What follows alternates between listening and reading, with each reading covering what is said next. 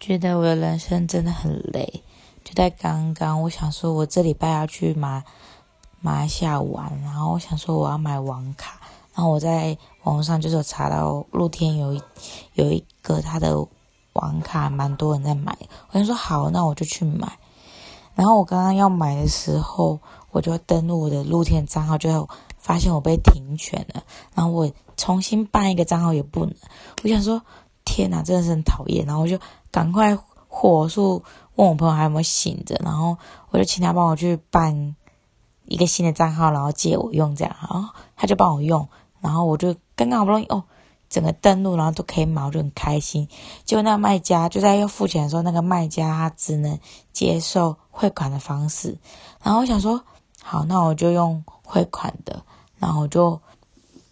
开启我手机的 app 去汇款，结果我手机 app 写说维修时间到早上六点半，然后我当下就傻眼，就呃，我好不容易到最后一关，结果还是这样，真的是傻眼。